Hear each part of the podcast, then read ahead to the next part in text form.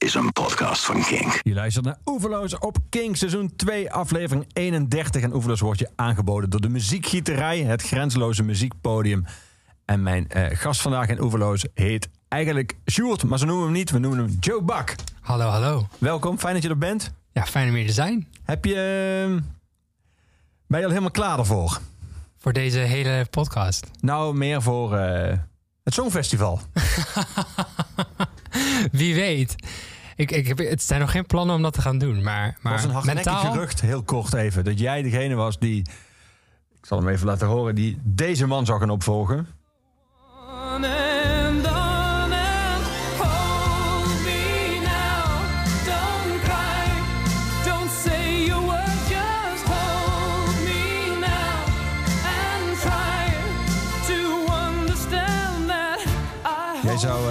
Nieuwe Johnny Logan worden.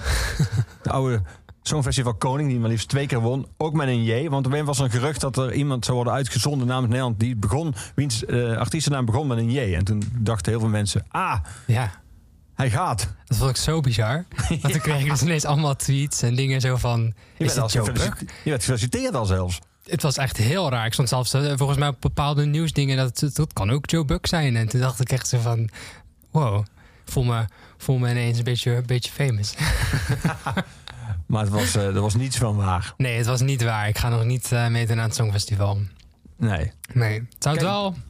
Ik zou het misschien ooit wel doen hoor. Maar nu, zo in de nabije toekomst, ligt dat niet in mijn, eh, in, in mijn plannen. Nee. Het is natuurlijk ook wel veranderd qua aard en imago. Vroeger was dat echt een soort eh, muzikaal rariteitenkabinet.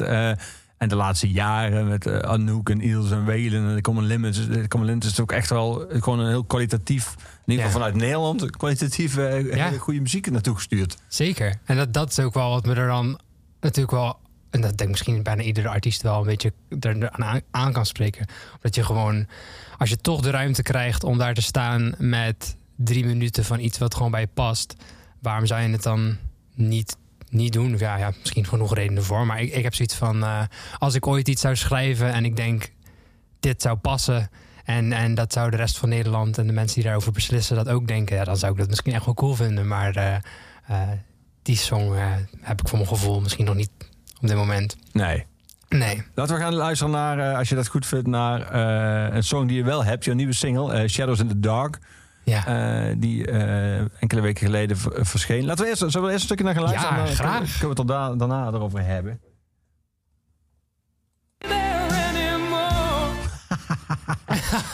We komen niet van hem af. Gewoon... ik vrees dat ik, eh, dat, ik hem gewoon, dat ik hem gewoon moet uitdraaien. Soort... Zo- Zou het dan toch waar zijn? Nee, dat kan toch niet? Nee. Nee. Ben ik gaan, hem al die tijd geweest? we, gaan, we gaan luisteren naar jouw nummer Shadows in the Dark. Helemaal.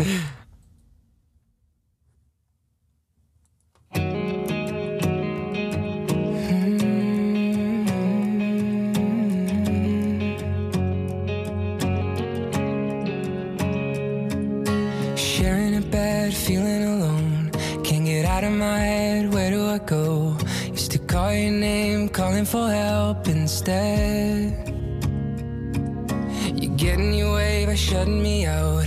Then say what you say to keep me around. Used to call your name until I ran out of breath. We got lost like shadows in the dark. We were blinded from the start, bound to fall apart. Wish I'd seen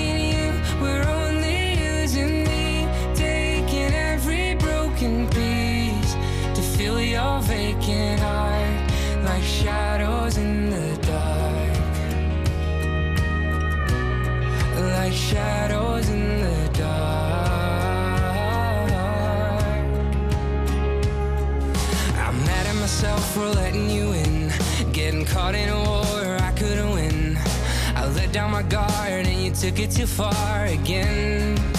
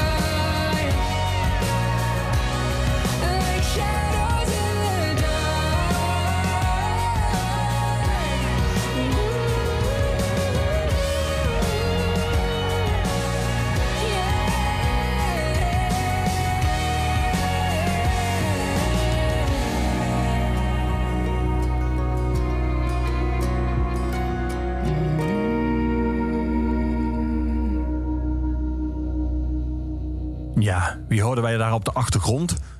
Ilse de Lange. Waar eh, bevond jij je toen, je eh, toen jij deze schreef? Weet je dat nog, dit nummer? Deze, ehm, dat was in Nashville. Dat was in Nashville. Daar ben je inmiddels een paar keer geweest. Ja, Niet alleen om op te treden, maar ook om te schrijven. ja. Ehm, dat is natuurlijk voor eh, veel muziekliefhebbers, zeker in het genre dat tegen country aanhikt. Of voor Amerikanen is dat een soort heilige muzikale grond. Ehm, dus ik kan me heel goed voorstellen dat je daar na- naartoe wil. Maar voel je, voel je daar ook een soort van de erfenis van al, al degenen die jou voorgingen en de grote, als je daar bent? Of is dat uiteindelijk, kom je daar aan, had je net zo goed in Almere haven kunnen zitten? Nee, nee, kijk, je voelt daar een enorme soort van eh, eh, eh, cultuur die in de muziek zit. En dat komt zowel uit het country als uit, uit alles. Ja. Dat komt door de grootheden, maar dat komt ook door iedereen die daar nu naartoe gaat. En Ja. eigenlijk heb je momenteel gewoon in Amerika LA en Nashville. En dat Ja. zijn gewoon de twee soort van music capitals daar. En eh, kijk, je zou, wat de mensen dan ook nog denken is dat Nashville alleen maar op country gebaseerd is. Maar dat, er zit daar zoveel, er zit daar te gekke popmuziek. Ook de country muziek die daar nu gedraaid wordt, die, die herkent niemand als country. Nee. Als je het hier op de radio zou zetten. Ehm, en dat is gewoon wat het zo ontzettend bijzonder maakt. En ja, je hebt hier, dat is, dat is wat het, waarom is het zo leuk om daarheen te gaan? En waarom, waarom ga je niet naar Almere? is, is omdat er daar zoveel mensen bij elkaar zitten. eh, die allemaal werken, naar, werken aan hun carrière. En die werken zoektocht naar het beste liedje of zo, zeg maar. En als er zoveel mensen bij elkaar zitten, dan ontstaat daar ook heel veel. En dan groeit iedereen daar ook heel erg van. En dan heb je heel veel om je aan te, te levelen. Eh, eh, en dat, in Nashville ervaar ik dat als heel positief, zeg maar. Het is eigenlijk alsof je op een grote school terechtkomt... waar iedereen hard aan het werken is aan de toekomst. En eh, ja, daardoor wordt wat jij kan maken en wat jij kan schrijven... wordt ook beter, zeg maar. Omdat je met mensen zit die die het ook zo serieus nemen of zo. En ik, ik geloof zelf in muziek. Voor mij is muziek maken altijd eh, leuker en altijd bijzonderder. En het wordt altijd toch ietsjes beter wanneer je dat met mensen samen doet Ja, of zo. Soms Mhm. moet je ook even iets zelf doen, maar uiteindelijk is het toch altijd wel weer tof als iemand daar bij komt. En de zoektocht is natuurlijk ook wie passen daarbij en wat voor mensen zijn nou tof om mee te schrijven. En ja, met wie ga je langdurig eigenlijk je hopelijk je hele carrière samenwerken, zeg maar. ja. En dan moet ik me zo'n schrijfsessie voorstellen. Is dat, eh, heb jij al een soort aanzet tot een nummer en wordt daar iemand, komt daar iemand bij en die is eigenlijk een dag met jou samen. Dan ga je een dag soort aan dat nummer pielen. Of, of, eh, of heb je af en toe ook gewoon niets en, en kom je in één ruimte met meerdere mensen en bouw je eigenlijk van nul af aan een heel nieuw nummer op? Ja, kan dus allebei eigenlijk. allebei. Ja, en het, en het hangt er een beetje vanaf wat je zelf fijn vindt. Ik merk wel voor mij, eh, als ik wil dat het, dat het ook echt bij mij past of zo, dan, dan is het, het meer een. Vaker is het fijn, zeg maar, als ik wel een idee heb of een, of een soort van opzetje heb. Omdat Mhm.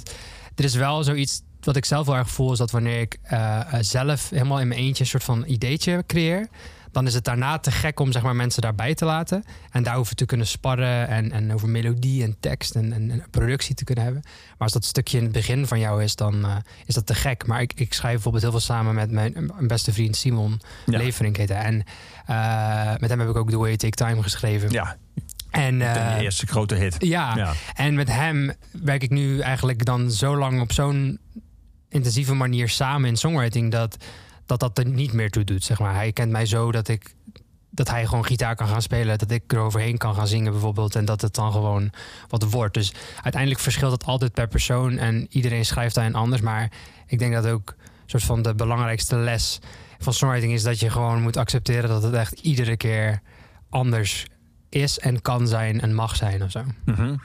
Heb je ook wel eens gehad, zonder dat je nou per se naam hoeft te noemen, eh, dat, dat je datgene wat aan het eind van een dag er lag, je eigenlijk echt veel slechter vond dan hetgene waar je 's ochtends mee begon? Eh, Oeh, dat is een goede vraag. Nou, ik weet niet of ik echt zeg maar ooit een sessie uit ben gegaan en dacht. Oh, dat had ik niet moeten meenemen, want nu is het verpest of zo. Zeg maar. Dat heb ik niet zo snel, want ik ben ook wel een beetje koppig misschien. Dus als ik dan, als ik het eigenlijk al helemaal te gek vind, zeg maar, dan ga ik ook af. door totdat het daar is eigenlijk. Ja, en eh, zelf dan, bedoel je. Juist. Ja. Eh, of dan neem ik het toch nog een keer mee, bijvoorbeeld. Maar ehm, ik heb wel het gewoon wel eens gehad dat ik dacht van een, een tof ideetje. En dat je het dan meeneemt. En dat het dan uiteindelijk gewoon niet een tof liedje wordt. Ja, zeg maar, soms dan heeft het wel eens te maken met misschien de persoon tegenover je. Maar het is ook altijd weer de chemie of zo. Dus ik kan het ook niet altijd heel makkelijk schuiven op van de persoon waar, ja, tegenover jou of zo. Want uiteindelijk is het ook die heen en weer Ja. samenwerking. En als die niet helemaal lekker loopt, ja, dat kan ook komen door mij of zo. Ik weet niet. Ja, Ja. dat, is, dat is wel gek. Maar soms heb je ook wel sessies die- waarvan je denkt...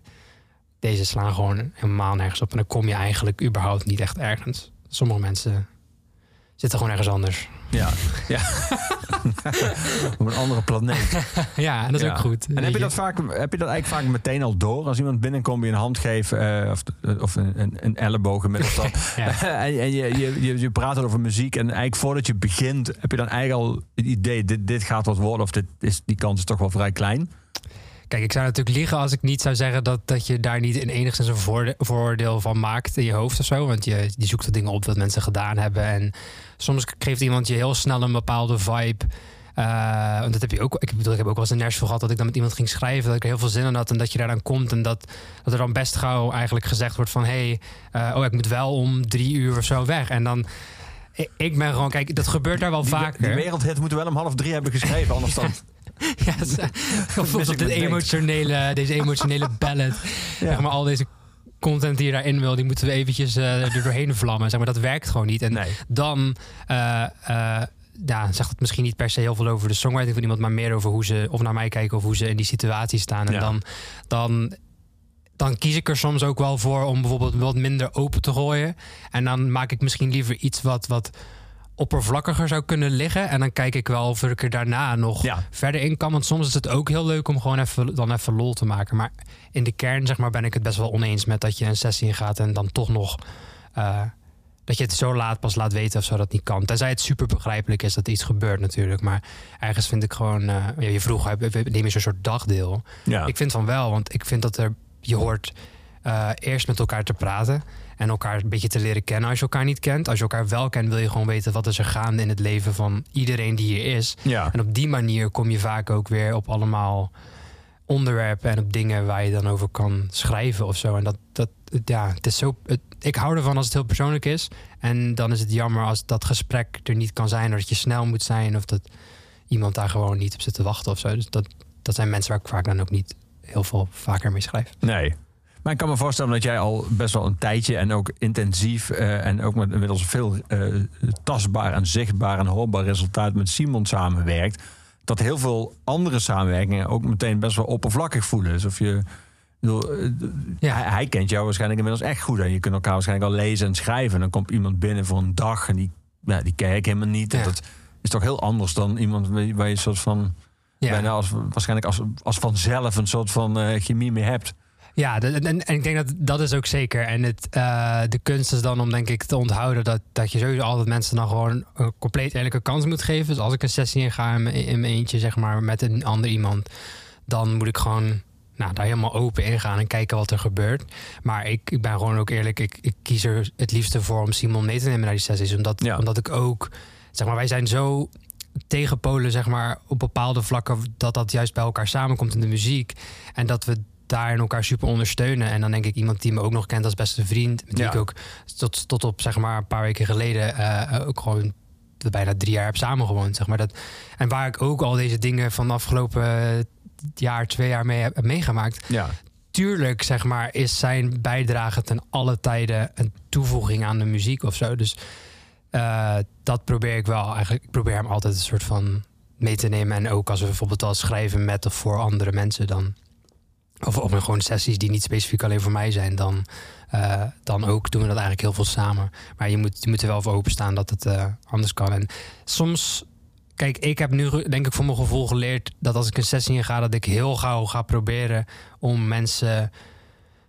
Of nou ja, probeer. Je, wil gewoon mensen op hun gemak stellen, zeg maar. En ik wil ook dat ik me op mijn gemak vond. Ik wil dat we snel een beetje inhoudelijk kunnen, kunnen zijn. Dus iemand hoeft me echt niet alles te vertellen over hun leven, maar wel een beetje wat er nu gaande is. En ik durf, niet, durf wel te vragen van, hey, ben je verliefd? Eh, zeg maar, of eh, waar ben je nu een soort van mee bezig? En als dat dan gaan delen en willen delen, dan kan je erover doorgaan. En, en op die manier kom je wel eh, toch, toch bij de kern, zeg maar. Hoef je niet, hoef je niet iemands hele persoonlijkheid altijd voor te kennen. Nee. Dus eh, dat, dat ja, is allemaal heel erg met nuance, heeft helemaal met nuances te maken natuurlijk. En Shadows in the Dark, waar we net naar luisterden, dat schreef je daar eh, met Ja. Eh, dat heb ik geschreven met Ran Anderson en met Evan Gibb. En dat zijn ook hele goede vrienden van mij geworden daar. En ja, dat hebben we lekker bij eh, Evan thuis in zijn eh, woonkamer zitten schrijven. En ik had, ik had dus een liedje, eh, dat heette Vacancy. Dat had ik al een tijdje, dat had ik ooit zelf geschreven. Ehm, en ik vond dat nog altijd iets heel cools hebben. Want er zitten een aantal aspecten, dus ook nog in Shadows in the Dark, die ik gewoon daar aan over heb gehouden. Maar was het een afliedje of was het een demo? Het was een afliedje, eh, maar wel onderontwikkeld soort van. Ja. Ik, ja, het, het was zeg maar ook wel wat ouder. En ik heb natuurlijk in die periode dus in Nashville, daar heb ik voor, voor mijn gevoel zeg maar kilometers gemaakt over songwriting. En uiteindelijk is het ook een, een skill die je ontwikkelt waarin je allemaal verschillende nieuwe. Soms zijn het trucjes of, of verschillende routes leert van hoe kom ik nou bij dat punt zeg maar, waar ik naar aan het zoeken ben. Eh, en ik, ik had dat nummer dus gewoon nog achter de hand. En toen dacht ik, ja, iets hieraan eh, is gewoon te gek. En ik kan het nog niet helemaal loslaten of zo, dat, het, dat ik dit vet vind. Dus ik neem het maar gewoon mee naar die sessie. Eh, en ik had met hun al vaker geschreven. En toen, eh, toen hebben we daar Shadows in the Dark van gemaakt. En dat was heel fijn, want dan zit je zo vast in dat oude ding wat dat was. Wat vacancy dan zeg maar was. En dan is er eigenlijk gewoon, zijn er even twee mensen die met jou kunnen sparren over. En die ook gewoon kunnen zeggen van, dat was fijn. Zo van, hey, die verse, misschien moeten we daar gewoon iets anders voor proberen. Zeg maar, en op die manier bouwen we het dan uit. En toen heette het niet meer vacancy, heette het Shadows in the Dark. Maar vacancy is nog steeds een woord dat in die, in die lyrics zit, zeg Ja. maar. Eh, eh, en dat sentiment blijft dan overeind. Maar het is dan echt geupgrade. En daar, ja, soms is dat wel lekker als je dat met mensen kan doen dan of zo. Dus dat was wel tof. Ja. Ja. En dat oernummer, zou ik maar zeggen, daaronder, eh, het nummer Vacancy zelf, is dat daarmee dan ook onbruikbaar geworden? Heb je het eigenlijk het beste Ja. uitgehaald? En wat, wat dan nu nog van ligt, is een soort van Ik zou die leeggehaald karkas. Als je me nu zou vragen, zing de verse van Vacancy, dan heb ik echt geen idee ook, zeg maar. Ik weet het niet eens meer. En dat wordt ook automatisch gewist. Dat is wel handig. Ja, ja dat, is, dat is wel gek. Ik, ik ken nog een kleine soort van minuscule stukjes, maar die, die zitten dan ook in de melodie terug, maar dan met andere woorden of zo. Maar en dat, ja, het is, zeg maar, Shadow in the Dark is gewoon wat het liedje had moeten zijn. En Vacancy is dan eh, de tussenweg. En het feit dat je dan, ik zat nog gewoon nieuw in mijn songwriting en ik was nog, eh, eh, ik had nog niet zo heel veel liedjes. Dus dan is ook alles wat je maakt is een soort van heel belangrijk voor je. En dat wil je dan ook laten horen en spelen. Eh, dat, dat is denk ik super logisch in dat soort proces van songwriter en je art- artistieke dingen zoeken. Eh, de- maar nu is dat gewoon. eh, dat, dat, ja, dat, heb ik dus, dat had ik dus wel een beetje gedeeld op, op, op een podium bijvoorbeeld af en toe. Maar dan daarna is het gewoon omgevormd. En nu. Dus er zijn mensen die Is Vacancy Vacancy. hebben, live hebben gehoord. Die hebben de oerversie Ja. van... ja. Ja. En die kunnen voor de rest van hun leven vergeten dat ze die ooit nog gaan horen. Graag. Moet je met hem zelf vergeten. we gaan eh, John Mayer draaien. Eh, live gaan we hem draaien. Van Ja. eh, Where the Light Is. het live album in Los Angeles. Waarom de live versie van Slow Dancing in the Burning Room? Nou, En niet de studio versie. omdat ik toen ik mijn allereerste gitaar ging, ging halen met mijn ouders. Mijn vader speelde ook gitaar. Hoe oud was je toen? Der, 13, denk ik. Ja. Of- ja, 13 denk ik. En had, je zelf moeten sparen of kreeg je hem van je Nee, ik ouders? kreeg hem van mijn ouders. Dat was heel tof. Eh, en dat was omdat ik, ik had toen nooit een, zo'n, zo'n, zo'n nylon snaren ding gehad. En om te oefenen, want mijn vader wilde me dat dan leren. Ik vond het verschrikkelijk om, om van die toonladder dingetjes te leren. Dus ik uiteindelijk dat ding aan de kant en stiekem mijn vaders staalsnarige gitaar pakken. En gewoon lekker boven op mijn kamer spelen. Vond hij helemaal prima natuurlijk. Eh, en toen uiteindelijk hadden ze zoiets van, nou weet je, dan, eh, dan willen we ook dat je zo'n gitaar gaat gebruiken. Want dat is ook, zit in alles wat je vet vindt. En, je, en ik wilde daarmee gaan covers maken en alles en verschillende dingen. Dus toen gingen we die gitaar halen in een, eh, in een zaakje in, eh, in, in België. Want ik, woon in, ik kom uit Zeeuws-Vlaanderen, dus dat Ja. was dicht bij de grens. En we hadden daar niet een grote muziekwinkel. En in, dat, in die zaak, het was voor mij echt zo'n soort van... wow, er staan hier allemaal drumstellen en piano's en gitaren. En eh, Je was daar nooit geweest in die zaak. Nee, nog nooit. En het was ook echt gewoon best wel groot. Dus ik was helemaal mindblown. En op de achtergrond stond eigenlijk de hele tijd dat wij daar waren... die hele cd aan. Ah, Eh, of de DVD. Ja. Ja. en ik zag hem ook op het scherm. En dan zag ik hem zo door dat akoestische stuk in het begin spelen. En al die verschillende dingen. En om de een of andere reden kenden wij dat alle drie nog niet. Mijn ouders allebei niet en ik niet, soort van. Dus eh, eh, ja, toen eh, hebben we die natuurlijk gewoon gefixt dat we die thuis konden kijken. En die heeft zoveel aangestaan eh, Maar thuis. dat is En- gewoon de soundtrack bij het kopen van je eerste echte gitaar geweest. ja, best wel bijzonder. En Ja. dit liedje en nog extra bijzonder omdat ik gewoon de hele opbouw van dit nummer prachtig vind. En ook al, als ik dat kijk live, dan krijg ik kippenvel van de, het samenspel van iedereen. En, het, en het, het doet me ook gewoon altijd wel denken aan, aan die momenten dat ik dan thuis zeg maar voor de kachel ging zitten. En dat we dan zo op de tv dat ding hadden staan en dat mijn ouders erbij waren. Het is toch wel een heel dierbaar moment. Ja. Ja, Het gekke is als je, eh, vind ik, ik vraag me af hoe jij dat ziet. Als je van sommige nummers, als je de live versie als eerste hoort. En dat wordt eigenlijk zeg maar de versie die je kent. En je luistert dan naar de studio versie. Vind je die vaak heel klinisch of een soort van Ja. ontbreekt er iets? Of vind je die, die, die benadert eigenlijk als je de live versie, zeg maar jouw versie wordt. De, Ja. oerversie. Dan is de studio versie bijna nooit beter. nee. Gek genoeg. Ik ken de melodieën beter van deze dan van de origineel. Ik heb later wel het origineel wat meer leren waarderen. Want eerst dacht ik ook van, huh? nee, ik wil die andere horen. en nu, nu kan ik dat ook wel soort van scheiden van elkaar. Omdat ik ook zelf natuurlijk dan verschillende versies van dingen heb. En Ja, dan leer je te waarderen dat iets ook gewoon anders is. Maar ja, als je het me zou vragen, zeg maar, van welke van de twee wil je horen? Ja, dat Dan is heb ik duidelijk de gevraagd. Where the Light Is versie. Ja, precies. Naar luisteren. Slow Dancing in the Burning Room.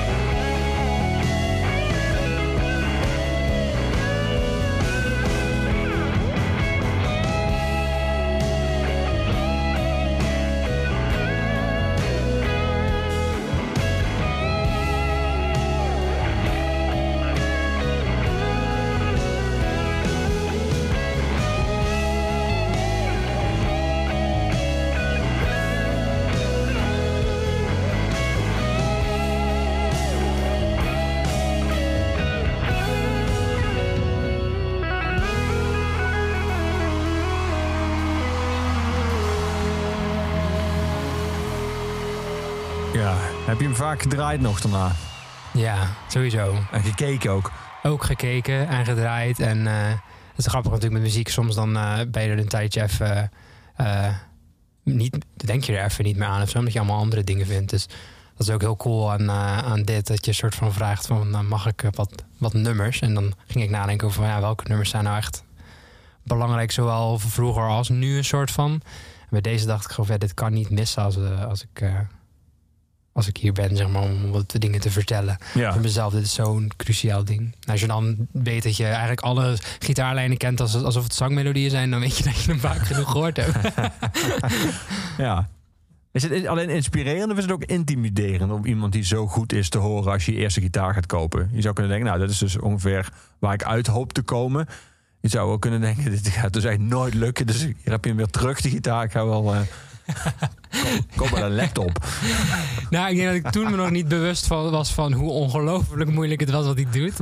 Ehm, en daarna, kijk, weet je, ik ben eh, een enorme liefhebber van gitaren en van gitaarmuziek. Ik denk wel dat mijn passie uiteindelijk gegroeid is nadat ik songwriten en, en zingen en, en, en op die manier mijn eigen verhalen, zeg maar, vertellen, nog eh, belangrijker vind of zo. Dus ik denk niet dat ik ooit eh, het niveau ga bereiken van iemand die op zo'n podium staat en dan staat te soleren als dit. Ja, dat, dat, dat, en ten eerste, daar zou ik ook echt zoveel tijd. Zeg maar, John Mayer zat gewoon volgens mij echt acht uur per dag, zei hij volgens mij. En ook in die, in die DVD van ah, op zijn gitaar. En Acht uur per dag. ja, en, dat, een volledige werkdag zat hij te... en ik kan me niet voorstellen dat ik acht uur zeg maar eh, op een gitaar zit. Maar ik kan me wel voorstellen dat ik acht uur songwrite en aan het zingen ben. Dus zeg maar, ik denk dat, dat, dat daar dan mijn, eh, mijn passie ook nog meer ligt. En eh, dat ik dan is het makkelijker om er natuurlijk er meer met verwondering naar te kijken dan zo van. "D- Dit gaat me nooit lukken of zo. Maar vocaal vind ik hem dus wel heel intimiderend. Ja, prachtige stem Ja. ook. Heel erg. Hij doet zoveel kleine dingetjes die gewoon heel mooi zijn en die ook moeilijk zijn en die soort van gewoon te gek zijn. Ja. Mhm. Je zei al, je, vader, je, je mocht, af en toe ging je dan stiekem, maar dat werd een soort van, dat had hij wel door, zeg maar, dat jij zijn- zijn gitaar nam om te oefenen. ja. Ehm, wa- was er sowieso, was muziek sowieso een belangrijk element in, in jullie huis? Ja. Klonk er vaak muziek? Werd er vaak muziek gemaakt? Had er veel over muziek gepraat, vaak gerefereerd? Ja, mijn vader die, eh, die speelde zelf gitaar vanaf dat hij een jaar of 16 was. Ehm, en hij zat ook altijd eigenlijk in bandjes. Dus ik, ik, ik ging ook mee naar coverbandjes en dat soort dingen die, waar hij dan in zat. Ehm, en hij heeft nooit echt de ambitie heel erg gevoeld om dat op die manier zeg maar na te jagen. Dat dit is nooit gebeurd. Ehm, maar ik denk wel dat hij, dat hij het te gek vindt natuurlijk. Dat soort van, dat die passie eh, door is gegaan bij mij. En als ik dan kijk naar de rest van mijn familie, naar mijn zussen en naar mijn, mijn moeder, die zijn allemaal enorm. eh, Die hebben zeg maar wel dezelfde passie. Ze maken het niet zelf, maar die, iedereen houdt in onze familie zo erg van muziek. En dat eh, verbindt ons ook allemaal. En daar kunnen we het ook veel over hebben. En daar delen we ook eh, verschillende artiesten en muzikale ervaringen in, zeg maar. Dus eh, eh, ik kan me gewoon herinneren dat dat vroeger altijd was. En er zijn beelden dat ik stond te dansen op de bank terwijl mijn vader gitaar speelde. En dan stond de, de weet ik veel, de live DVD of de CD van Shania Twain aan. En dan eh, vond ik dat helemaal geweldig. En dus dat was er toen gewoon al, zeg maar. Heb je, dat vergeet je. En dan zie je het terug en dan denk je, wow, ja, dat verklaart een boel. Ja. en zat er veel in de, de cd-kast van je ouders waar jij eh, nog steeds nu zelf ook van houdt? Dat is wel een goede vraag. Ik denk dat, dat, dat, dat ik toch wel heel erg mijn eigen kant op ben gegaan met wat ik dan heel graag luister. Maar ik, ik voel wel heel veel raakvlakken met bepaalde dingen die, eh, eh, die mijn ouders ook hebben geluisterd. En natuurlijk dingen als Shania Twain, en dat werd dan gewoon gedraaid vroeger. En dat, dat verklaart voor mij waarom ik zo'n liefde heb voor Nashville en voor die muziek. En waarom ik later naar dingen als Taylor Swift, eh, de early days dingen ging luisteren. En zo langzaam bij meer en meer country dingen terecht kwam. Ehm, maar ik denk niet dat ik per se. Eh, ik denk dat we wel eigenlijk hele andere dingen luisteren. Maar wel, ik denk dat de idealen meer zijn overkomen. Ik had altijd heel erg de drang om niet te luisteren naar wat mijn ouders dan luisteren of zo. Dat is een puberding, denk ik. Lijkt me En wel. om dan Ja. gewoon eh, eh, nieuwe dingen, andere dingen te zoeken. En ik wilde ook altijd heel graag, en dat is nog steeds wel een ding bij mij. Ik hou er heel erg van om nieuwe muziek te ontdekken. En daarin een soort van te zoeken en te hervinden. En ja, misschien dat sommige muzikanten me daarvoor zouden shamen. Maar ik, ik voel wat minder om eh, terug te duiken heel erg of zo. Omdat ik het juist ook wel. Soms doe ik dat natuurlijk wel. Maar zeg maar, ik vind het heel interessant als, als artiesten dan... Juist al die tientallen jaren, eigenlijk decennia... soort van eh, bij elkaar voegen en iets maken... wat nu ineens een soort van... met alle hedendaagse vernieuwingen er een soort van bij elkaar komt. Dat, dat is denk ik wat mij altijd aanspreekt. En dat Ja. verklaart ook wel waarom ik denk ik muziek maken zo leuk vind. En Mhm. ook het songwriter daarin. Die challenge vind ik echt fascinerend. Maar heb je dan niet bij die artiesten van nu, zeg maar, waar we ook nog van deel naar zullen gaan luisteren, verder op deze oeverloos, maar dat je benieuwd bent of dat je in interviews met ze leest door wie zij geïnspireerd zijn. Heel vaak is muziek toch ook gewoon teruggraven. Is Ja. die een artiest uit eh, zeg maar, deze tijd is beïnvloed een artiest uit eh, zeg maar, de jaren nul, die is beïnvloed een artiest uit de jaren zeventig. En dan Zeker. va- vaak rol je ook terug. Eh, Ja. Nee, als, het- als ik dan ook iets hoor of ik dan ergens zie dat een, een artiest die ik te gek vind, eh, dan bijvoorbeeld iets heel erg vet heeft gevonden en of ik zie iets twee of drie keer voorbij komen, dan ga ik daar ook wel op onderzoek uit. En om even een voorbeeld te geven, iemand als Dolly Parton, Ja. eh, dat is natuurlijk een legende in de country. En ik kan je niet zeggen dat ik soort van haar hele discografie uit mijn kop ken. Maar er, er, er, er is zo'n, volgens mij heet die plaat The, The Grass is Blue.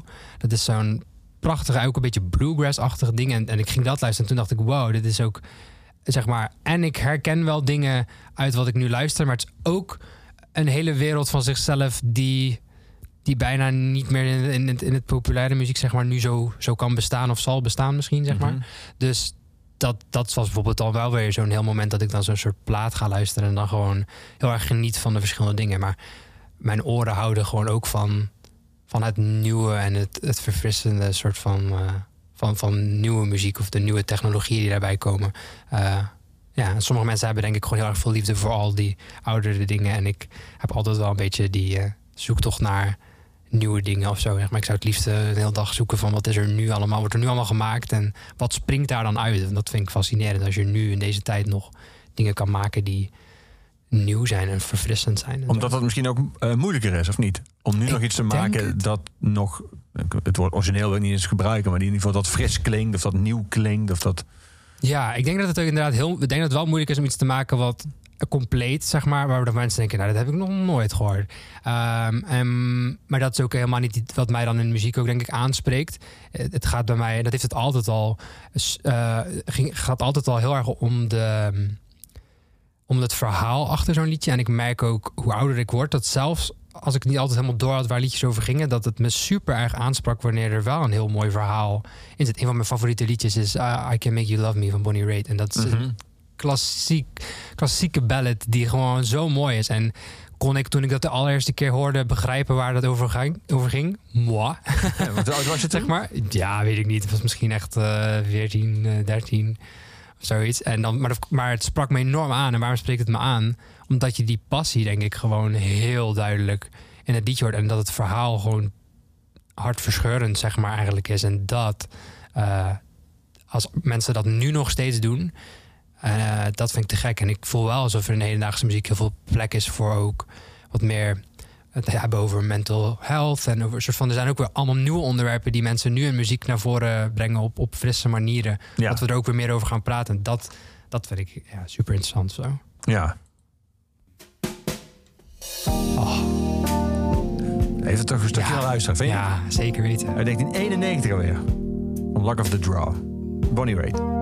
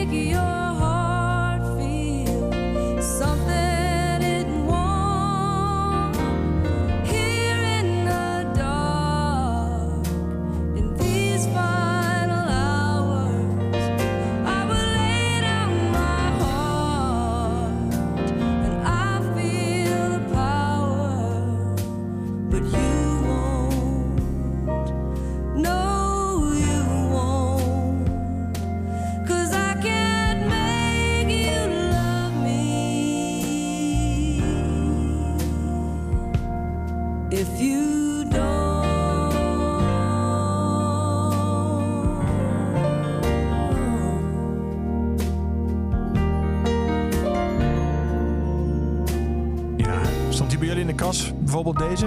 Bij je ouders? Ik zou het eigenlijk niet weten. Nee? Nee. Stel me dan voor dat je, ze, dat je hem daar gehoord hebt bijvoorbeeld.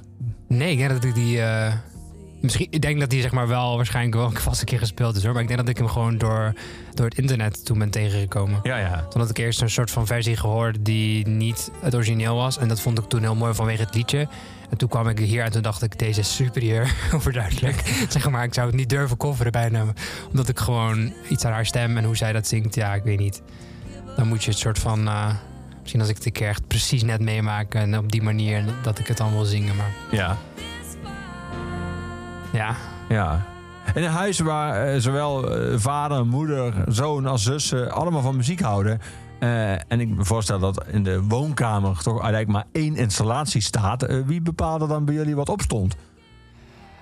Oeh, is ook een goede vraag. Nou, ik denk eigenlijk dat natuurlijk toen ik heel jong was, mijn ouders dat gewoon wel bepaalden. Maar omdat je, ze hebben dan dus mij en nog twee oudere zussen. Dus ik denk dat eh, ik als derde, als jongste, dat ze toen ook wel een soort van geleerd hadden van, je moet laat ze maar lekker gewoon hun muziek draaien op een kamer en hun ding. Dus ik kan me altijd eigenlijk best wel herinneren dat ik gewoon ehm, heel erg graag wilde mijn eigen muziek op mijn kamer ging aanzetten en mijn eigen Ja. dingetjes ging, eh, ging aanzetten. En dat, dat, dat was altijd van alles. En eh, ik kan me, ja, dus zoals ik al eerder zei, ik had toch altijd heel erg die drang om dan mijn eigen muziek soort van te gaan zoeken. En mijn eigen verhaal, denk ik, een soort van daarin te zoeken. Misschien was dat al een, eh, een voor, voorbode. Ja. Eh, dus ik eh, kan me nog wel herinneren dat er af en toe, weet je, was van die dingen opstonden. En dat ik dan dacht, "Mwah, ik wil, ik wil iets anders. En ik wil eigen dingen. En ik, wil, ik heb dat een keer ergens gehoord en ik wil dat op uit gaan zoeken. Dus ik heb meer meegemaakt dat ik daar eigenlijk heel erg mijn eigen, eigen route in mocht, eh, mocht wandelen. Ja, wel interessant wat je zojuist zei. Dat eh, jouw liefde voor nieuwe muziek en jouw eh, drang om vooral eigenlijk meer dan terug te graven. om op zoek te gaan naar wat er nu wordt gemaakt, wat fris is. dat dat ook samenhangt met jouw idee dat er ook de onderwerpen veranderen. Dat er ook zo'n onderwerpen zijn die meer van nu zijn. Je noemde bijvoorbeeld zeg Mhm. maar, de ge- geestelijke gesteldheid van mensen, mental health problems.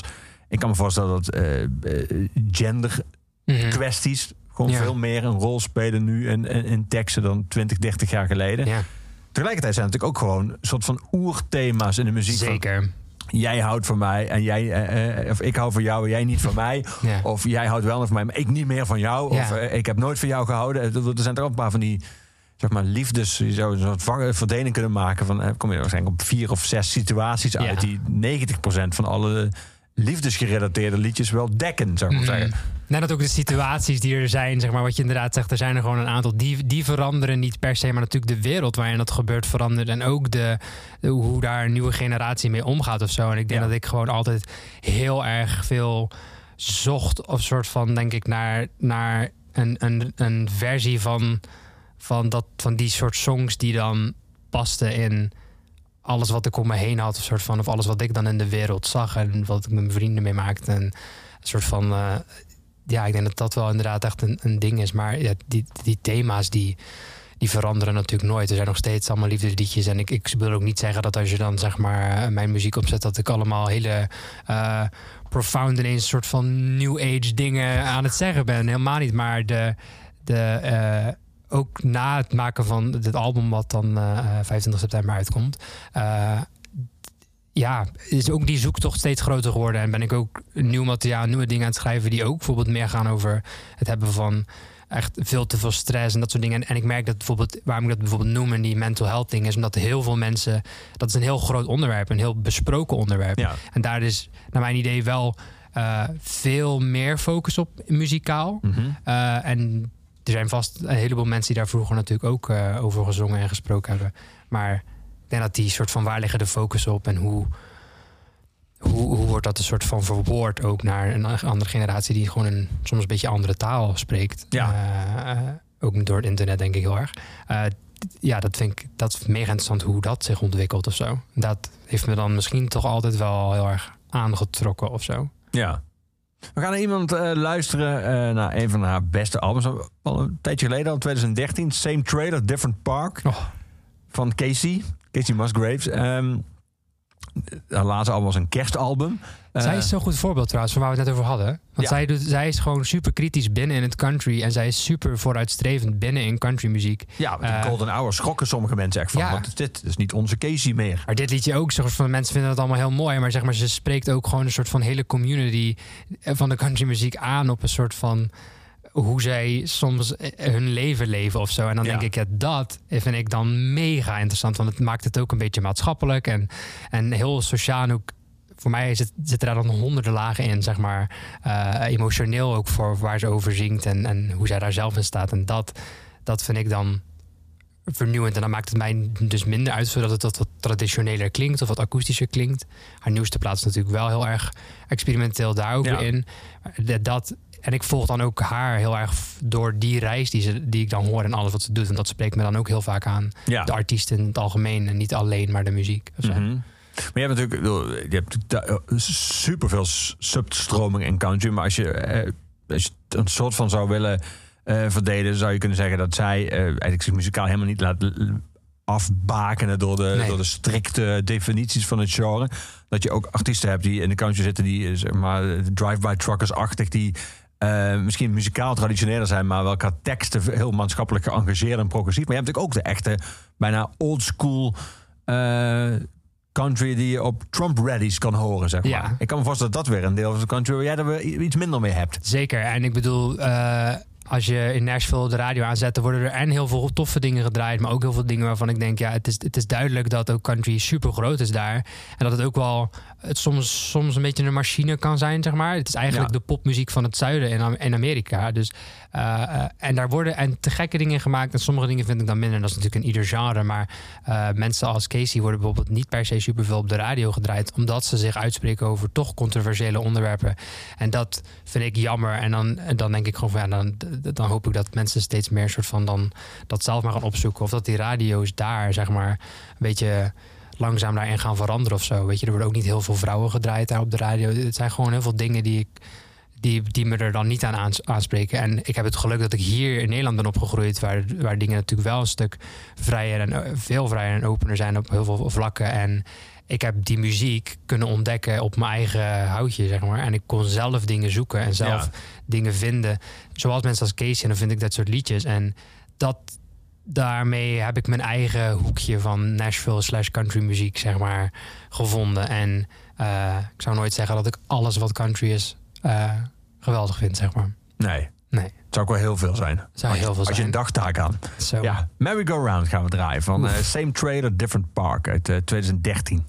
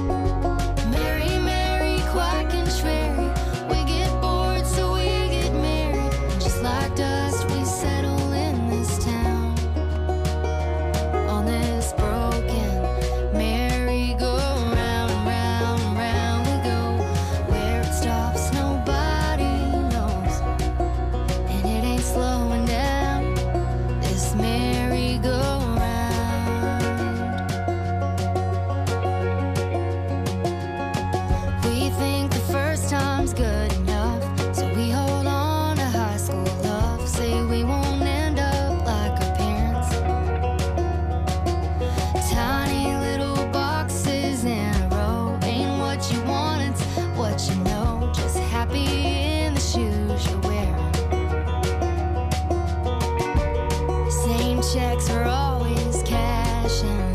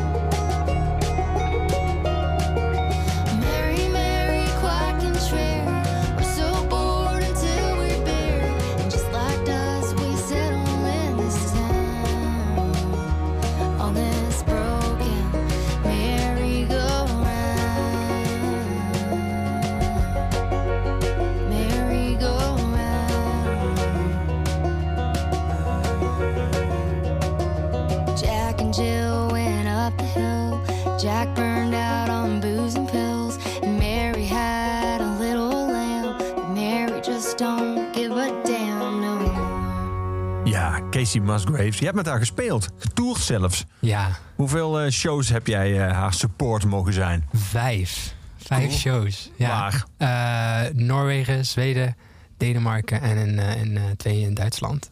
Dus ja, ik kan dat zelf nog niet echt geloven dat dat gebeurd is. Ja. Wat van zalen spelen zij in die tijd? Dat verschilde volgens mij van. Dat was tot 1400 was denk ik de grootste. En we hebben ook nog echt eentje van, van 900, 850 gedaan. Eh, Ja. Zeg maar tussen de Melkweg Oude Zaal en de Max in, zeg maar. Ja, precies. En dat is natuurlijk voor zo'n artiest in dat genre en dan eh, door Scandinavië heen, eh, dat, dat, dat, dat, dat het haar lukt. Zeg maar. Dat heeft ze gewoon jaren ook aan gebouwd. Zij kwam daar al vaker. Dat is niet de eerste keer dat ze daar ook was. Dus eh, Ze had ook echt, merkt die trouw, trouw publiek al, of niet? Zeg maar, Ja, mensen zeker. die teksten zingen, meezingen en kennen. En, ja, zeker weten. En die mensen die van, dat soort muziek houden ook, weet je, dat zijn toch ook wel de mensen die natuurlijk sowieso al van die country Nashville dingen houden.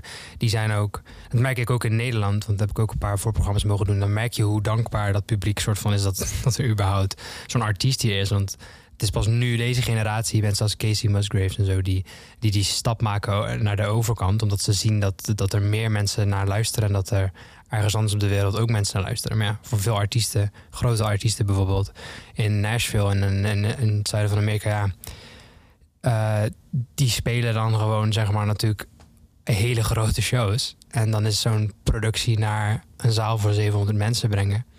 Dat gaat niet, of dat, dat is het dan Nee. niet meer waard of zo, zeg maar. Mhm. Dus dat, dat, dat is gewoon te gek dat zij dat wel doet. En dan heb je dus heel dankbaar, heel, heel blij muziek, heel Ja. blij publiek. ja, Ja. dus Duits publiek sowieso. Eh, goed publiek, die zijn trouw, die zijn stil, die houden mond. Wat in Nederland altijd heel lastig blijkt. Eh, die komen ook heel vaak al bij de support. Ik staan ze al in de zaal. Eh, was dat bij jou ook zo? Had je, Ja. had je een goede ontvangst daar? Ja, iedere keer was het eigenlijk gewoon echt al nou, vol tot bijna vol. Of, of, eh, bijna vol tot vol, zeg maar. Dus dat was echt tof. En de eerste show was eigenlijk gelijk ook de grootste. En eh dat was echt zo backstage. En dan er is natuurlijk een productie mee. En ik had nog nooit van mijn leven zo'n soort productie meegemaakt. Dus het was echt zo dat iemand je dan kwam halen. En dan was het 10 seconds until Joe Buck. En dan 10, 9, 8. En dan werd je zo met je kastje. En een soort van... werd ik het, het podium op. En toen de eerste show dacht, dacht ik ook echt van... Ik had natuurlijk de zaal wel al gezien. Toen zag ik ineens echt zo 1300 mensen, 1400 mensen of zo. En toen dacht ik, wow, heftig. Eh, maar ja, dat was, dat was helemaal te gek. Dat was zo bijzonder. En Nederland, je maakt het als Nederlands artiest, krijg je de kans denk ik niet zo snel om zo'n ervaring te hebben, omdat je niet zo gauw kan gaan toeren. Je kan toeren in Nederland, maar je gaat niet een zo'n bus, zo'n nightliner waar je dan met z'n allen in moet slapen. Die ga je niet huren om van Groningen naar Middelburg te Naar de- rijden. Naar de nieuwe Pullen Ude te rijden. Nee. Nee, dat is gewoon een beetje overdreven en dat slaat eigenlijk nergens op. Dus, maar die ervaring, die daar, ik denk dat iedere muzikant daar zeg maar wel iets van ziet en van ze denken, oh, dat wil ik meemaken. En dat ik dat dan mocht meemaken, ook dus met Simon, eh, dat hij mee was en dat we dan gewoon... Dus je eigen bunk. ja, Nou, we zaten dus met de muzikanten wel. Joe Casey en... Die grap is vastgemaakt of niet? Nee? Nee, oh, oké. Nee, Sorry, dat is wel je heel had mee moeten gaan, dan had je die grap kunnen maken. Ik denk dat ze dat wel nog gewaardeerd. Holy shit. Nou, nee, echt, dat is zo'n ervaring die, die pak je, die wordt je niet meer afgepakt. En ik weet ook niet of ik ooit in mijn leven nog op die manier mag gaan toeren. Ik hoop het, met mijn eigen muziek. Maar dat ik dat toch al even mocht doen eh, in zo'n nightliner en dan overnachten. Dat is een ervaring van eh, je welste. Ja. Kun je je ook voorstellen, er zijn natuurlijk bands die dat doen heel lang, die heel Europa doen in de nightliner. Dan komt een soort punt waarop je echt totaal niet meer weet waar je bent, wat voor dag het is, wat voor dagdeel het is. Mhm. Kon je dat na vijf dagen voorstellen dat dat een gegeven moment optreden is dat als je twee weken in zo'n nightliner zit? Ja, ik dacht, had Of had jij dat toen al? Ik kreeg bijna te doen met die mensen dat ik dacht van jullie moeten nu gewoon nog door. En natuurlijk je wordt zij, kijk ik en Simon eh, hadden allebei een hele fijne eh, soort van positie, want je bent het, het voorprogramma, dus je moet even ergens soundchecken. That's it. En we mochten ook nog met in-ear spelen, zeg maar. Wat eigenlijk ook heel fijn, want dan hadden we niet iedere keer die spanning van wat, wat gaat het geluid zijn. Dat is soms een beetje Ja, gaat Variërend. geluid zijn. Ja, precies. gaat er geluid zijn, hoor ik mezelf, Ja. eh, zit er überhaupt galm op of klinkt het allemaal zo droog als mijn kan? Ja. Dat is altijd een angst. En eh, eh, nu hadden we dus ook gewoon... Eigenlijk, ja, die soundchecks waren meer om eventjes daar te staan en even in te zingen bijna. En dan voor de rest van de dag moest, konden wij gewoon doen waar we zin hadden. We konden eventjes eh sightseeën. En je kon natuurlijk niet alles gaan doen wat je wilde. Want je had wel maar een dag soms. En soms had je wel even eh, dan twee dagen ergens. En dan had je wat meer de tijd. En we konden dan gewoon naar het werd als, was altijd catering. Dus dan uiteindelijk ging je daarheen om te eten. En het, ja, het was echt...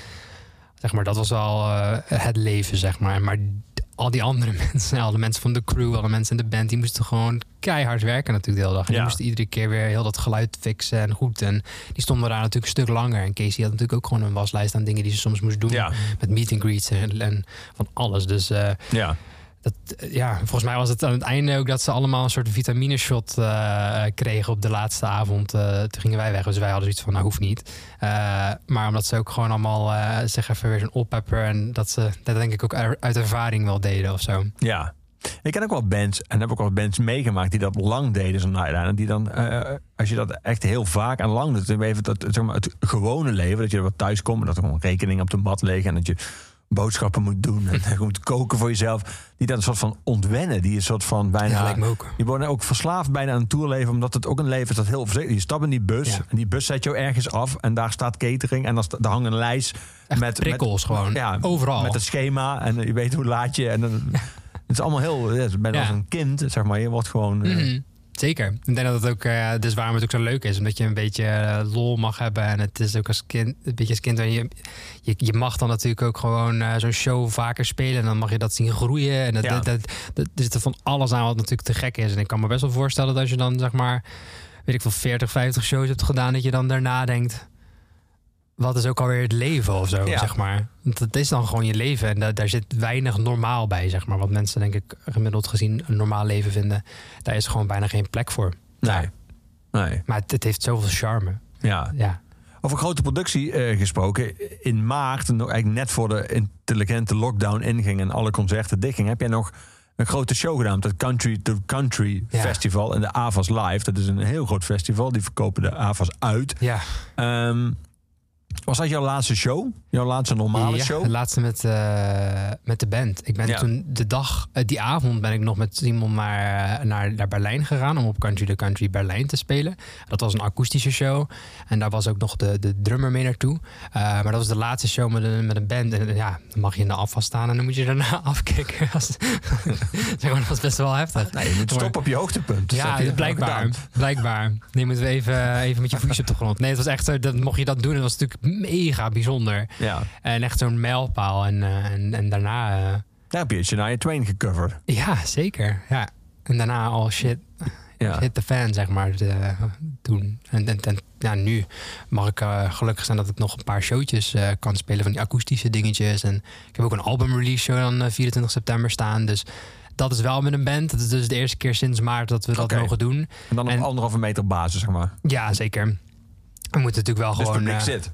Ja, Ja. zeker. En daarom kan het wel in het eh, Paradiso, een grote zaal. Dus Ja. het is wel een legendarisch mooie plek om zoiets te doen.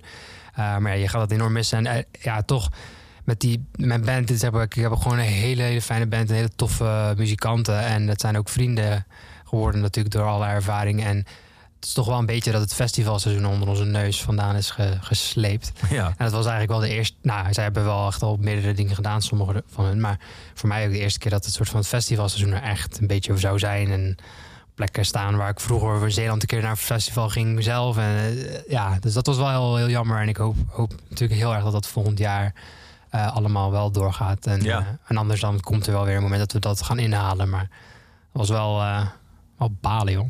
Ja, Ja. snap ik. Ja. We gaan eh, Ghosting draaien. Van eh, Thank You Next van Ariana Grande. eh, Grande. Ja. Ehm, over producties gesproken. Die shows van haar zijn natuurlijk Wauw. ook qua choreografie en zo. Dat, ehm, hou je daarvan? Van shows die zo groot zijn, dat er is natuurlijk weinig ruimte om daar nog even maar, Mhm. te improviseren. Iets spontaans met het publiek te doen. Dat is gewoon Ja, millimeterwerk. Ja, dat is wel heftig. Ik denk dat ik dat ook heel leuk zou vinden. Het zijn zeg maar verschillende aspecten van, van live. En ik denk dat er verschillende dingen leuk zijn. Ik zou niet, eh, zoals dat zij het ook echt helemaal choreografieën willen doen of zo. Een keer. Dat ik denk, de ervaring is misschien heel cool of zo om dat te leren. Want die eh, dansjes die jij vroeger dan op de bank deed, Dat terwijl je als was vader eh, gitaar mijn handen los gooien als een zoutzak, zeg maar. Dat was, dat was, zat zeker geen, geen, eh, geen passie in de dansen, denk ik. Maar, maar ja, die shows zijn wel vet. En het, is natuurlijk, het biedt ook weer een hele andere eh, laag aan. Het is net als wanneer je een videoclip voor een liedje maakt. Dan maak je visueel iets Ja. wat het liedje ondersteunt. En zo'n show, eh, dan maak je de show, die ondersteun je nog meer visueel met allemaal toeters en bellen. En, en soms kan dat natuurlijk ook wel afleiden als het niet smaakvol gedaan wordt. Maar ik vind dat bij haar, ik ben twee concerten gezien, vind ik dat heel, heel tof gedaan. En Je hebt eh, twee keer live gezien. Ja, maar de laatste twee shows die waren volgens mij in Ziggo. Ja. Ja. En weet je, eh, het is natuurlijk... Tuurlijk is er minder ruimte voor die, voor die vrijheid en improvisatie. Maar ik ben een, een best wel grote fan van haar, zeg maar. Ik vind haar muziek echt heel tof. En ik vind vooral, zoals ik al eerder zei... ik volg artiesten heel graag. En zij heeft een hele mooie soort van reis in haar muziek... en, en als artiest soort van meegemaakt. En eh, wat ze er dan van laat doorschemeren... kan ik dat ook bepalen. Of, of, of, of eh, denken van dat ze dat als mens waarschijnlijk allemaal zo heeft meegemaakt. Eh, en je, wat wel heel te gek is aan haar... is dat zij dus live gewoon wel vocaal helemaal losgaat... en ook heel veel vrijheid heeft en neemt. Dus zij varieert en zij maakt aanpassingen... en, en eh, hele smaakvolle adlibs en dingen die zij daarin doet... en die ook, die ook echt in de muziek passen... en die echt vanuit gevoel komen. En, en dat vind ik fascinerend om te zien hoe zij daar dan heen gaat. Maar ja, Natuurlijk zou het ook heel tof zijn om haar een keer te zien in een soort strip-down ding. En dat ze heel veel zou vertellen erover. Maar eh, sommige artiesten zijn ook minder zo van ik vertel heel veel. Die zijn meer van ik zing het vooral Ja. heel erg. Ja, En die vinden dat stukje lastiger of zo. ja. Eh, dus ja, het is, het is een heel anders dan naar een concert gaan van John Mayer. Natuurlijk Ja. of zo. Ook wel publiek lijkt me. Bedoel, Jij bent halverwege de twintig, maar ik kan me voorstellen dat je daarom tot de oudste in de zaal hoorde. Ja, Eh, dat ja je gelukkig ook, ook, eh, eh, een goede vriend mee. Ja, Van mij. van de weinige jongens in de zaal, stel ik wel Ja. of niet? Denk ik ook. Ja, er waren er wel veel ook op zich. En maar iemand die klapt heel en, jong. klipt, klapt en niet gilt. Ja, Ook op zich wel opvalt ja. bij haar, denk Het ik. is wel bizar, ja. Ja, ik denk dat ik wel opval dan als ik daar ben. Maar ja, dan heb ik een beetje scheid aan. Dan denk ik, ik vind het echt helemaal de shit. En ik ga hier gewoon heen. Ja, maar is dat Eh. fascinerend voor jou? Je bent een enorme muziekliefhebber, je bent zelf muzikant en ben je hier eh, om te zien dat ook in de manier waarop eh, haar fans met haar muziek omgaan, op een, ook fysiek op een show reageren en zo, dat, ook, dat is ook echt anders dan bij John Mayer of bij Ilse of bij jou Mhm. of bij... Ja, heel anders. En ik denk dat daar... Dat, daar, zou je denk ik nog een hele podcast aan kunnen wijden, zeg maar, van, van hoe interessant dat fenomeen is. Want er zijn, het, ja, er zijn natuurlijk, soms komt dat een beetje gek over. Eh, natuurlijk dat mensen allemaal gaan gillen en dat ze soort van helemaal dan opgaan. Maar wat ik ook zie, is dat ze een soort van, eh, dat er echt een community ontstaat van mensen die die muziek te gek vinden. En die ook geïnteresseerd zijn in die verhalen die erachter zitten en wat daarbij hoort. En die dan allemaal vrienden worden met elkaar en die websitejes maken en dingetjes maken. En, en, en dat is eigenlijk vind, vind ik dat vind het helemaal te gek. Want daarmee creëert zij gewoon een community, zeg maar, Ja. vol, vol mensen. Eh, en dat noemen we dan fans en zo.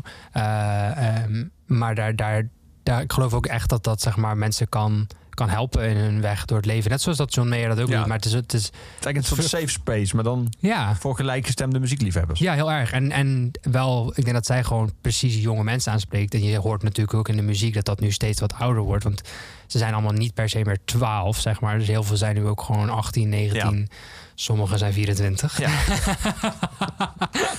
en en dan, dan, dat is daar waarom luister ik er nog steeds naar. Eh, want ik vond het vroeger al heel cool, de eerste paar dingen. Is omdat het meegroeit. En dit liedje, eh dat Ghost in, zeg maar. Ja.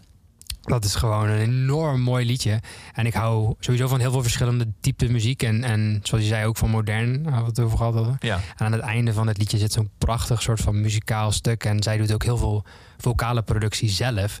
Eh, en als iemand die echt een vocale nerd is, zeg maar, hoor ik dat er dan ook in terug. En vind ik ook haar, haar benadering van vocalen en harmoniseren en zo vind ik echt mega fascinerend. Dus er zit zoveel in voor mij waarom ik, waarom ik haar heel erg, eh, nou, toch wel als inspiratie zie voor, voor Ja. de dingen die ik ook doe. Maar zo- zoals jij het vertelt, luister je ook met enige beroepsdeformatie inmiddels naar muziek en naar haar. Je hoort ook wat ze Ja. doet, hoe ze het doet. Ja, eh. ja, ja, je wordt wel een beetje verpest. Nee, nee, nee. Maar nee, nee, ja, ik denk dat het.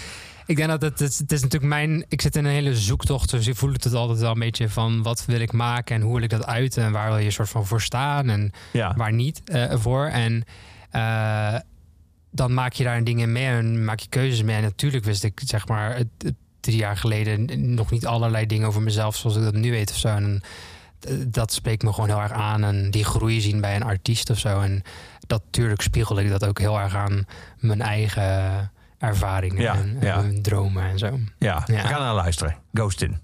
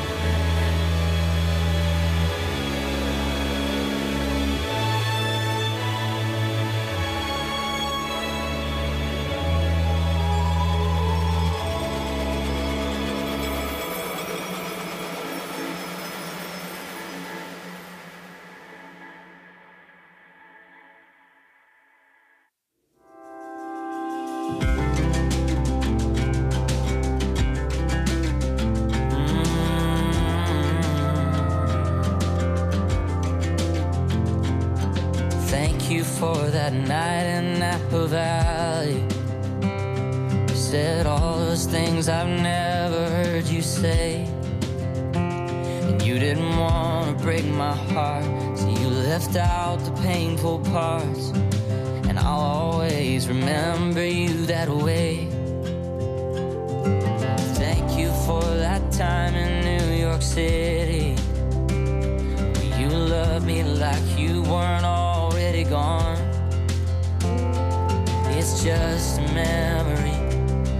so much more to me. And it's where I go every time that it comes on.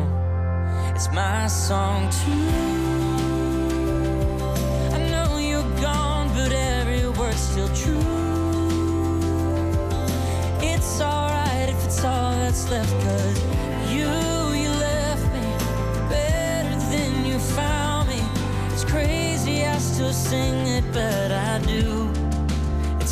Song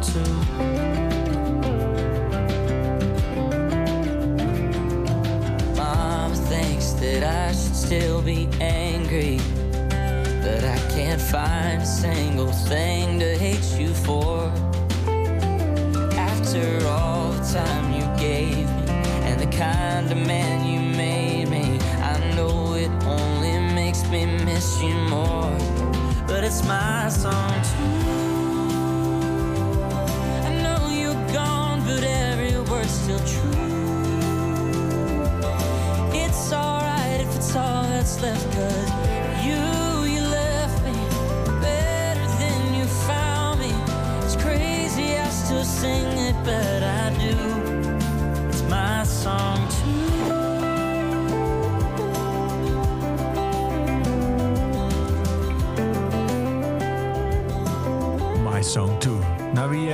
luisteren wij?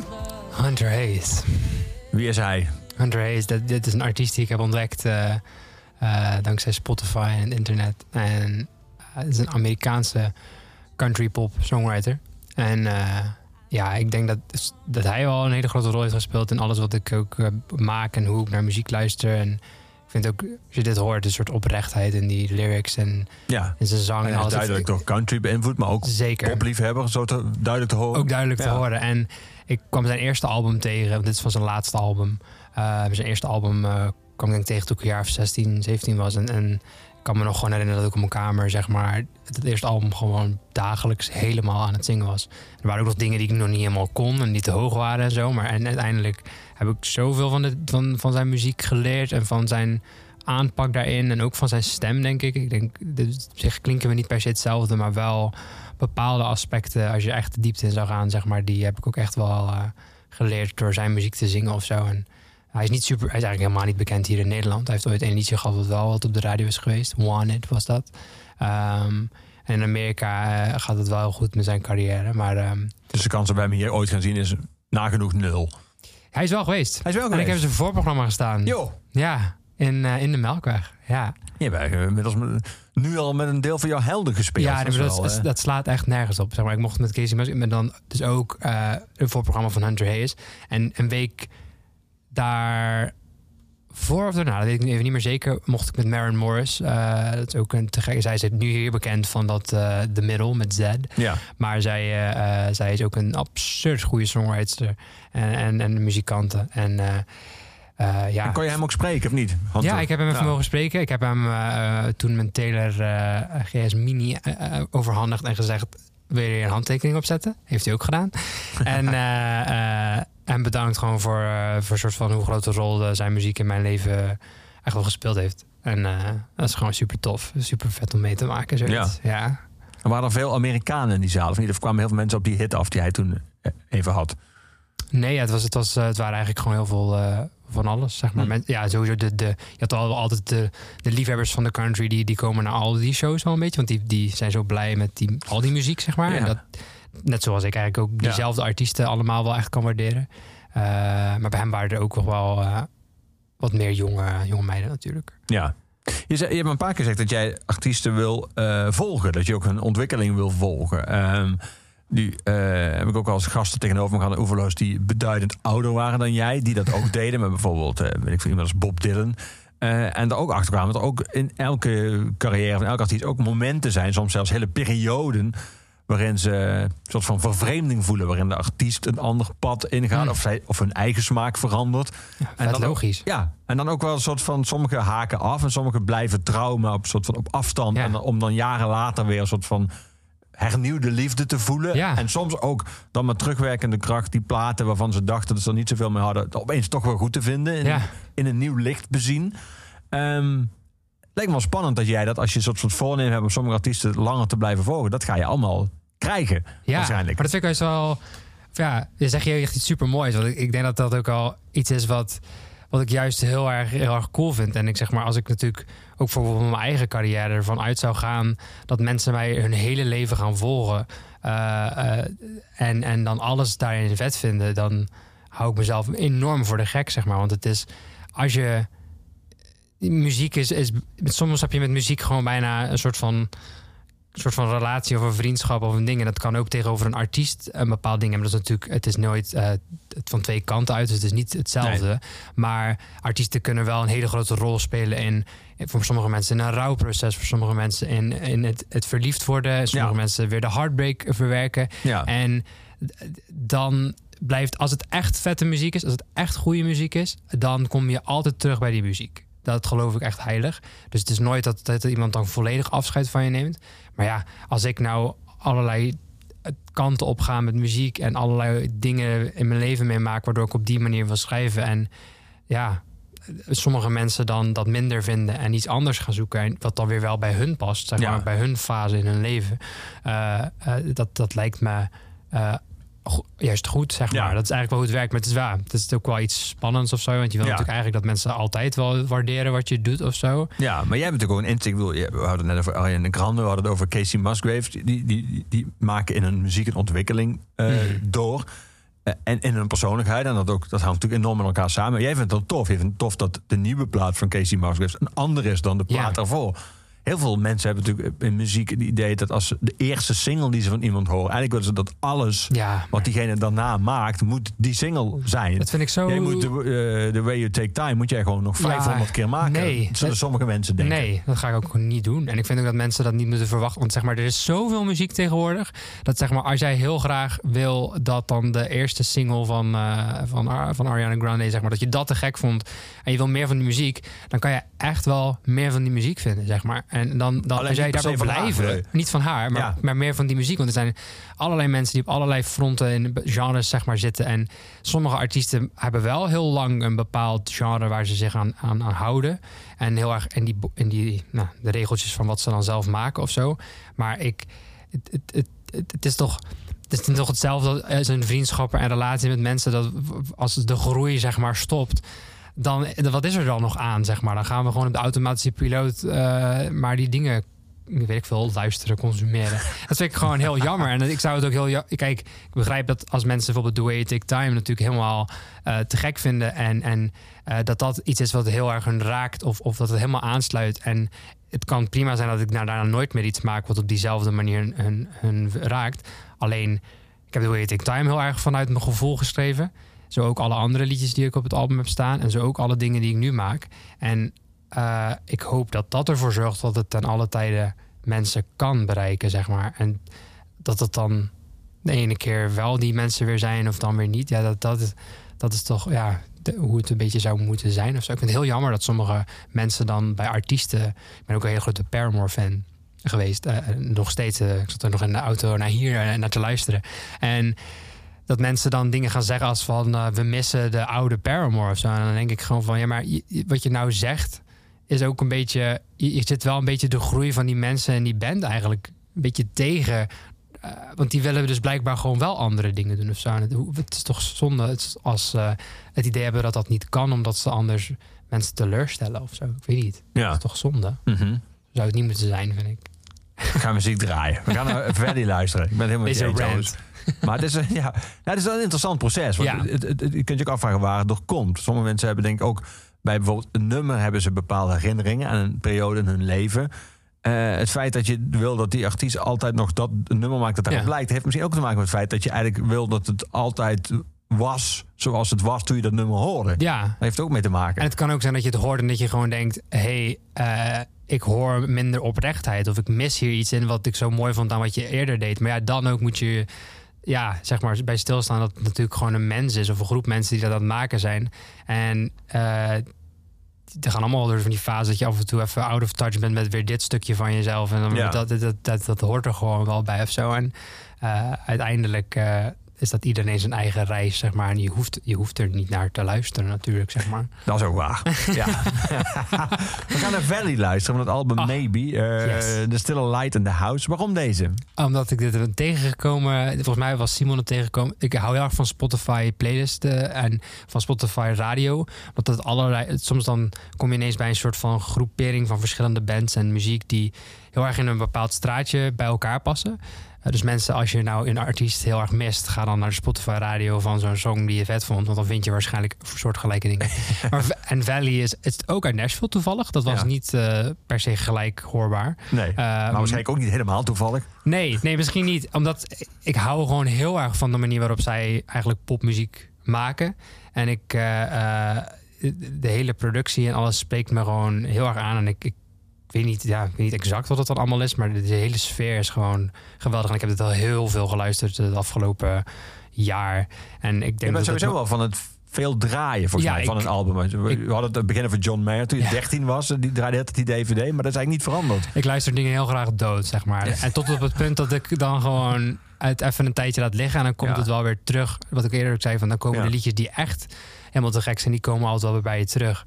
Eh, en, en ik denk dat dit ook, qua sound zitten hier heel mooie dingen in die eh, waarvan ik ook hoop dat het mijn muziek zeg maar weer gaat inspireren die er ook nog aankomt of zo. Want het is, het is popmuziek zeg maar, maar het heeft ook iets heel organisch en het is eh, eh, het is wat eigenwijzer dan de pop die je bijvoorbeeld heel veel op radio of op, op, op de charts ziet of zo. En Ja. ik heb het idee dat deze stijl muziek wel wat, wat, wat langzaam wat groter wordt of zo. Valley gaan we luisteren. Want album Maybe uit 2019, dus Still Light in the House.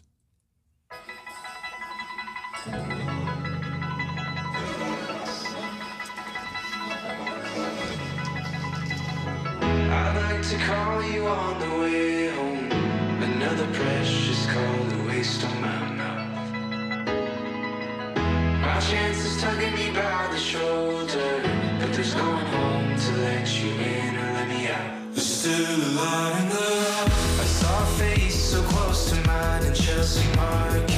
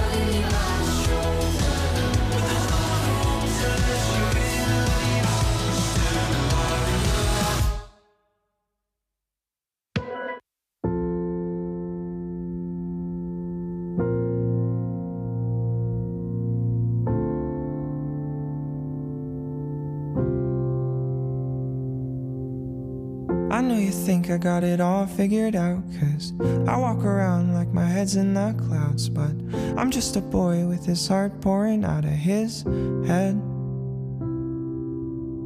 I wish that you could see the pain that I've seen and all of the times I spent being not me. I hope you know that it's not always happy in my head. Cause I don't the perfect road to go down, but I know.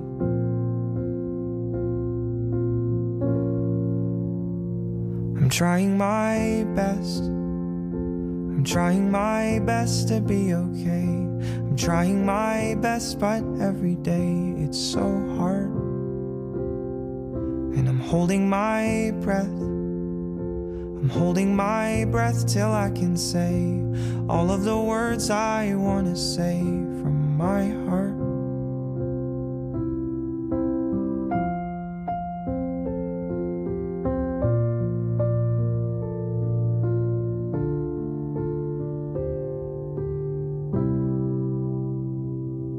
If you really wanted, I could let you inside. It's been so long and I've got nothing left to hide. Would you believe me if I told you that I've got flaws?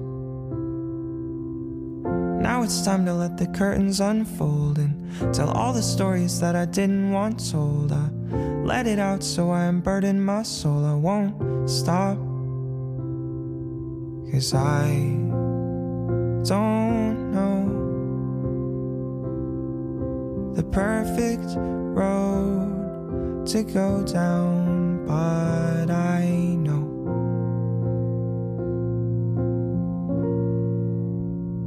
I'm trying my best. I'm trying my best to be okay. I'm trying my best, but every day it's so hard. And I'm holding my breath. I'm holding my breath till I can say all of the words I want to say from my heart.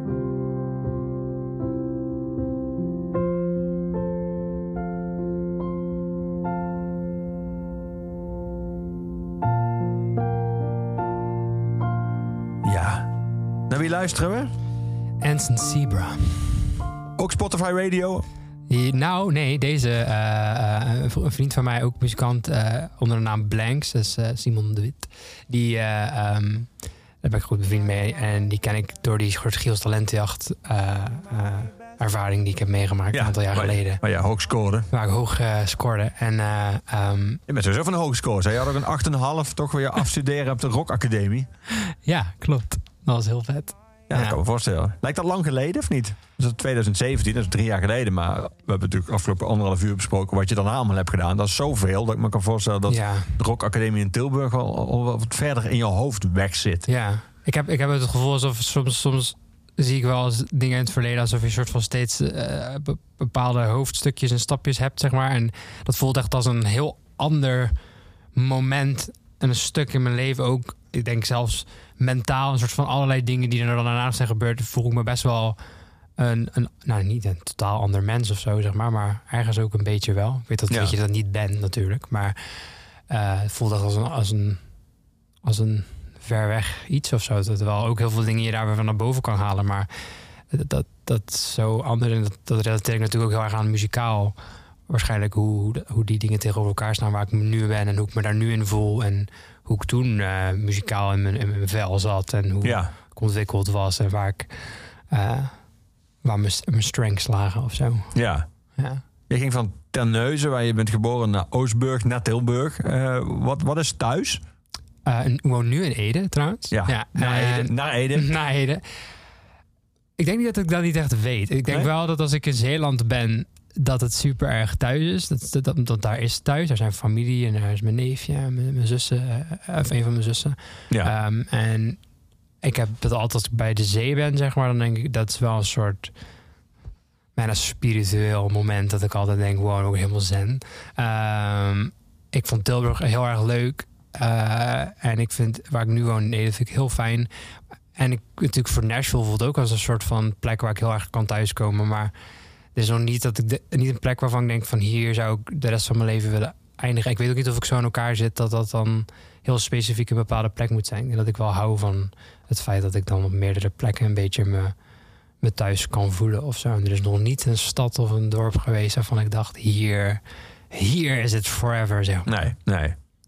Die hebben begin eh, van deze Overload Shadows in the Dark gedraaid. Dat is voorproefje van het album. Eh, je hebt na dat hele rare jaar waar je afsloot met twee grote concerten de AFAS en in, de, eh, in, in Duitsland, eh, eh, heb je niet meer kunnen spelen met je band.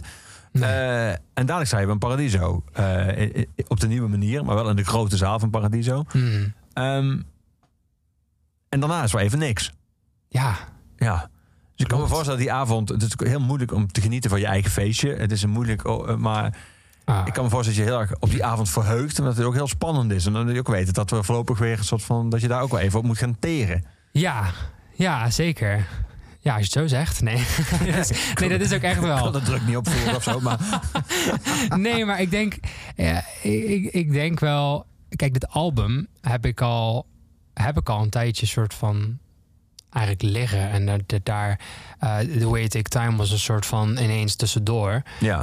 Eh, eh, omdat ik dat tussen, tussen dat proces van dat ik mijn eerste liedje Black had uitgebracht en eigenlijk naar de volgende ging, kwam die. En dus dat album, daar zit ik eigenlijk al een tijdje op te wachten om dat een soort van te laten horen. ja. En eh, dat voelt nog steeds als een hele, als de perfecte introductie of zo. En ik denk dat ik daardoor, ook door dat lange wachten, soort van eindelijk de kans krijg om het dan een soort van in het totaal te, eh, te laten horen aan de wereld. En eh, live heb ik wel eigenlijk veel van, eigenlijk al bijna alle liedjes wel gewoon ook al gedaan en gespeeld. En ik denk dat het heel tof is dat ik nu even dat moment kan hebben om het te laten horen. En eh, eh, ja, natuurlijk gaat het heel erg jammer zijn dat ik dan niet ehm, kan spelen. Maar ik heb bijvoorbeeld dus ook, ja, is misschien niet goede promotie voor al, voor je een nieuw album. Maar ik heb ook gewoon dus best wel veel zin dat ik dan in dit najaar gewoon weer aan allerlei nieuwe dingen kan gaan zitten en gaan schrijven. En dat ik alle dingen die ik nu heb meegemaakt en meemaak, eh, echt tot de diepte in. En, en ik heb ook een liefde van productie, voor productie eh, gevonden sinds eh, het, het opnemen van het album. Waarin ik niet echt een producerende rol daar gehad heb. Wel bij The Way Take Time. ja. En het zijn gewoon allerlei dingen die ik nu ook wil gaan doen. Ook daarin samen met mijn beste vriend Simon. Zo van laten we lekker, laten we lekker veel maken. En laat ik dan nog beter worden in een soort van mijn eigen eh, emoties en mijn, mijn ei kwijt eh, te kunnen in soort van de muziek. Dus ja, ik heb. Ja, dat gaat wel moeilijk zijn, maar ik heb ook weer heel veel dingen om naar uit te kijken of zo. Dus ja, ik weet niet. Dat komt wel goed, denk ik. ja. Ik wens je heel veel plezier in Paradiso. Geniet ervan. We naderen het einde van deze Oeverloos. Het laatste nummer is straks natuurlijk, zoals altijd, is het laatste woord. En onze postuumhuisdichter Luc de Vos. Dus het laatste nummer is van Gorky. Oeverloos werd je aangeboden door de muziekgieterij, het grenzeloze muziekpodium. Maar ik wil, voordat we daar naar Gorky luisteren, nog één eh, nummer voor jou draaien. Ik wil Black draaien. Ja. Ehm, was dat ook in Nashville, dat je Black schreef? Ja. Ja? Ja, dat is het eerste liedje wat ik ooit heb geschreven in Nashville. Dat was mijn allereerste writing session in Nashville. En dat was dan eh, eh, ook een van de schrijvers van Shadows in the Dark heeft daar ook aan meegewerkt. En dan nog een eh, andere, het waren Evan en Phil heten ze zeg maar. En dat, dat was de eerste sessie, was mega spannend. En ik, ik had dus allemaal ideetjes mee, ik liet dit horen. En zij zei, dat refreintje had ik eigenlijk al. En dat was met die soort, dat ik met mijn kopstem heen ga en terug. En dat vonden ze heel erg cool en dat wilden, wilden ze heel graag aan meewerken. En dit liedje is zo bijzonder voor mij, zeg maar. Want het is het eerste liedje wat ik daarvoor geschreven heb. Wat ik eigenlijk geschreven heb Ja. daar. En dat is ook zo kenmerkend voor die soort van ervaring. Want in die sessie voelde ik me daar helemaal welkom. En dat voelde eigenlijk zo van... Oh, wow, ik kom een soort van ergens thuis in een situatie... die ik ook helemaal te gek vind. Die ik thuis niet op die manier kan vinden of zo. En eh, dat was gewoon mega, mega bijzonder. En hij, hij stond bijna niet op de plaat. Eh, uiteindelijk eh, hebben we dus deze versie opgenomen aan het einde, want we hadden tijd over. Het gewoon, dat gebeurt eigenlijk niet. Dus dat was heel raar. Eh, en ik weet ook niet meer waarom we hem niet eh, gekozen hadden, soort van om op te nemen. Maar dat was, was zo. En dat hij dan toch eens opgenomen, dat dat de song is die als eerste uitkwam. Net voordat ik mee met Casey mocht op tour. En dat ik nu dat liedje aan het spelen ben en dat ik gewoon. Ik heb het al eens vaak gezegd ook bij shows en zo. Maar ik- als ik deze speel, dan word ik teruggebracht naar een soort van de ervaring waar het over gaat. En dat was gewoon een hele klote ervaring, zeg maar, een hele klote relatie. En om dan nu zo'n ja, twee jaar, tweeënhalf jaar verder eh, sinds dat liedje is ontstaan, te realiseren dat je daarvan, dat je daar voorbij bent. Je gemoved on bent, zeg maar. Ja. Dat is heel bijzonder. En dat heb ik met dit liedje maak ik dat iedere keer soort van heel sterk mee. Dus dit nummer is echt, echt wel een van mijn meest, meest emotionele liedjes. Ook qua band die ik daar zelf mee heb of zo. Het is best wel sick. Ja. Ja. Dus ik vind het cool dat je die hebt gekozen. Ja, die gaan we draaien. Hey, dankjewel. Let's go. Ja, jij Heel erg bedankt. bedankt dat je er was vandaag. En eh, Black ter afsluiting. En daarna Gorky. En dan is er volgende week weer een oeverloos.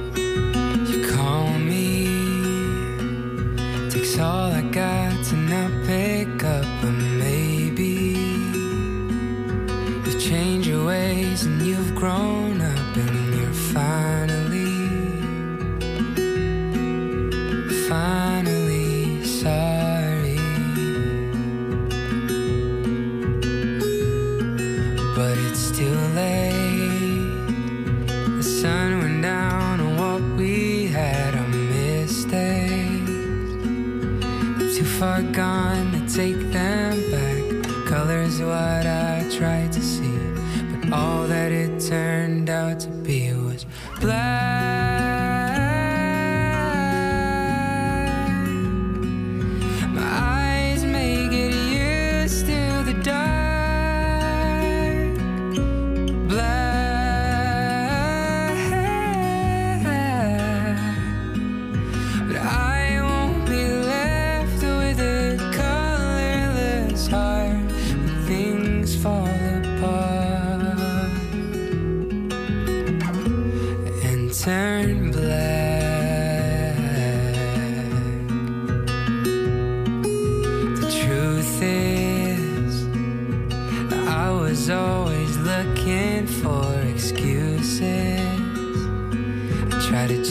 Justify the brokenness in our kids.